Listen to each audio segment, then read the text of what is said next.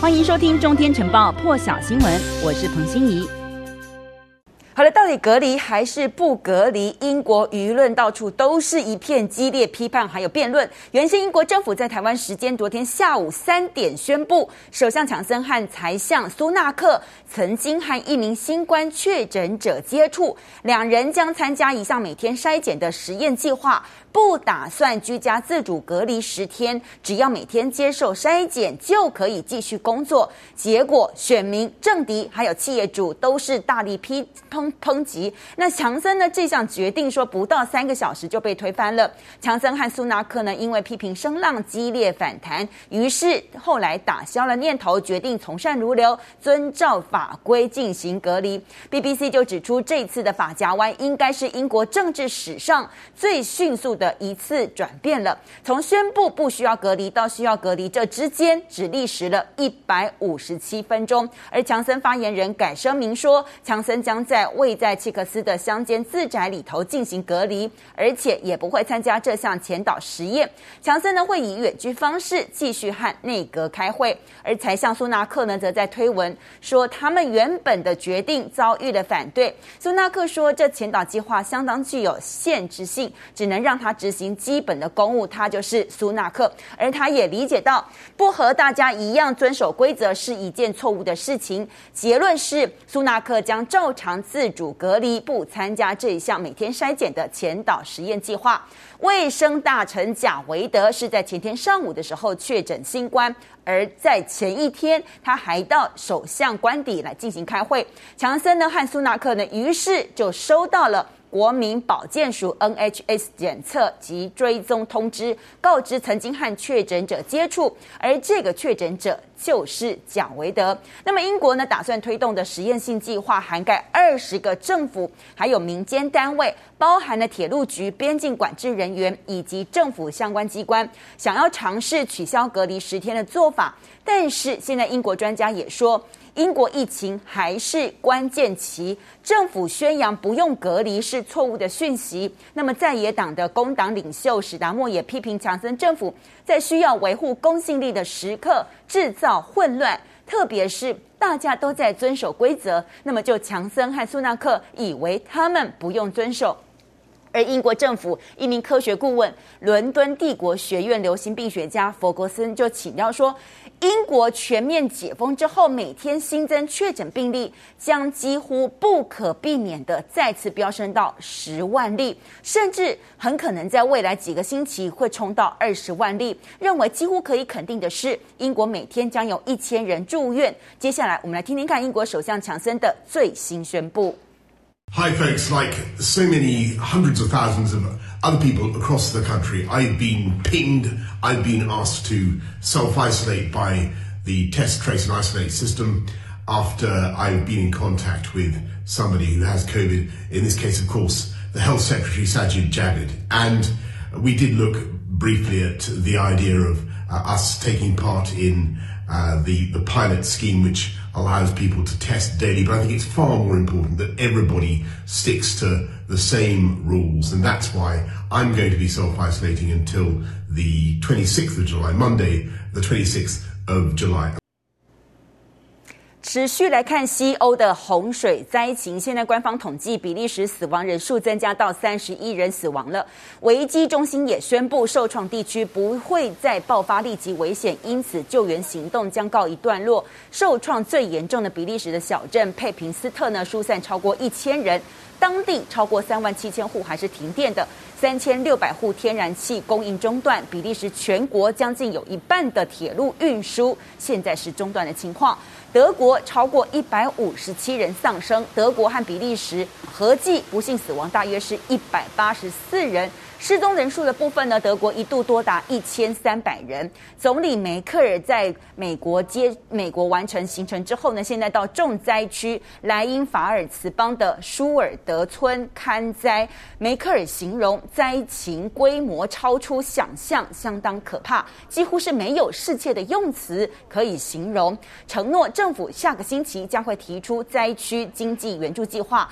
德国财政部长肖茨也说，联邦政府呢将会迅速提供至少三亿欧元的援助资金。西欧呢，从十二号开始的连日暴雨，灾难性洪患是重创了德国，同时也影响比利时、卢森堡、荷兰、德国西部和比利时东部，很多人都是来不及撤离。梅克尔强调，德国是一个强大的国家，那么政府将在接下来因应气候变迁的政策上面提出更多的政策。而《纽约时报》有报道，气象学家和德国官员都指出，其实这种洪灾的规模是五百年到一千年一遇。德国这次极端暴雨是排放温室气体引发全球暖化，从而造成气候变迁的一个明显例子。研究显示，大气变暖会吸带更多的水汽，提高暴雨发生率。而洪患发生的前几天，其实欧洲气象机构就曾经发布极端洪水警报，警告暴风雨会使得河水水位涨到几百年来都没有看过的高度。不过，这一起警报似乎没有起到作用。虽然德国监测河水水位的洪水警示系统如预期有发挥功能，可是官员们都说。雨量之大，他们从来没看过，就连小溪也一提。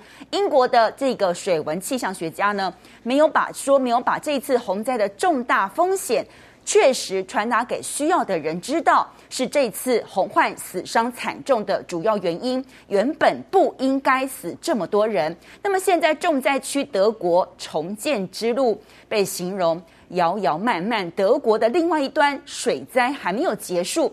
德国东部萨克森堡、德勒斯登和捷克接壤地方，同样都是遭遇暴雨袭击，出现水患。德国当地的夏令营活动的学生呢，还被迫撤撤离。那么，德国现在和荷兰的边界也因为河堤坝破裂，紧急疏散七百人。目前，德国内阁预计二十一号要和各邦来讨论重建工作。冬奥倒数五天，冬奥组委会昨天晚上在东京举行欢迎国际奥委会主席巴赫的宴会，场外大约有三十人抗议示威，他们高喊解散 IOC，就是国际奥委会，以及欢迎巴赫，开什么玩笑？停办不必要的宴会。那么日本警视厅呢，是戒备森严。冬奥组委会主席桥本圣子、日本首相菅义伟以及东京都知事小池百合子，还有冬奥组委会前主席森喜朗，这些人大约有四十人都出席的这场宴会。冬奥组委会后来也有回应，为了防疫，其实晚宴已经大幅缩减规模，而且采取的是不供餐的方式，举行时间是一个半小时。但是这个时候。十七岁美国网球女将高福最新推文宣布，很失望的要向大家来报告，她的病毒检测报告是呈现阳性，因此将无法参加冬奥。高福说，代表美国参赛一直是她的梦想，希望将来有机会可以再次实现这个目标。那么，原本高福参赛的话，应该会是奥运网球项目，从两千年，也就是二十一年以来。最年轻的选手高福在不久前温网打进女单十六强，原定参加奥运网球女单还有双打。而两天前，其实二十二岁的澳洲网球新星迪米纳尔也确诊宣布不参赛。目前算一算，不少大咖球星都已经宣布不参加东京奥运，包含那纳达尔、费德、费德勒，还有小威廉斯、哈雷普、提姆、瓦林基里。欧斯呢都不会来，那么奥运网球赛这次似乎略显星光黯淡。日本共同社报道，东京都十八号新增一千零八例确诊，已经是连续第五天单日确诊破千。那么显示，距离冬奥开幕式不到一个星期，就是大大约五天左右，东京已经出现了第五波疫情，而东京都七天确诊了，现在。的滚动平均值比前一个礼拜增加百分之四十五点六，达到平均一天一千零六十八例确诊的这个平均数。全日本十八号通报新增三千一百多例，也是连续第五天破三千例。韩联社报道，南韩目前的状况是十八号通报新增一千四百五十四例确诊，已是连续第十二天新增确诊破千。现在南韩担心的是。暑假旅游旺季，确诊病例数很可能再次激增，因此总理他也宣布，首尔首都圈以外地区今天十九号开始也禁止五人以上聚会。美国同样是单周新增确诊比前一个礼拜增加将近七成，住院也是增加百分之三十六，死亡增加百分之二十六。几乎美国所有的州确诊都是在增加当中，人口多、疫苗接种率又不高的佛州，现在病例是明显的激增。日本共同社还有一个消息，就是他引述了相关人士的说法，说美日印澳领袖呢曾经在三月以视讯的方式举行过线上峰会。现在，美国总统拜登已经向日本、澳洲还有印度提议，说九月下旬预计在华府举行四方安全对话。这个是如果真的举行的话，那将会是第一次面对面的领袖四方峰会。消息人士透露，这场峰会呢，预计在九月。联合国大会一般性辩论之后来进行。那么共同社也说，世界各国领袖呢，往年会现身联合国大会发表演说，但是这次依旧是受到疫情影响。联合国大会今年是允许各国领袖是以录影的方式来参加。那个这么让日本、澳洲还有印度三国领袖呢，会不会亲自到美国？现在说不一定。那么除了疫情之外，因为日本他们本身政治时程。在日本首相菅义伟的部分呢，说是分身乏术，因为执政党自民党必须在九月三十号之前，就是菅义伟任期届满的时候举行选举。那么日本众议院呢，他们也要在十一月之前来进行改选。公投上也提到，拜登希望四方安全对话可以让四国印太民主国家可以更加紧密团结，以优势地位和大陆往来。而拜登可能在今年十月。罗马 G20 峰会在场边和大陆国家主席习近平进行会面。更多精彩国际大事，请上中天 YT 收看完整版，也别忘了订阅、按赞、加分享哦。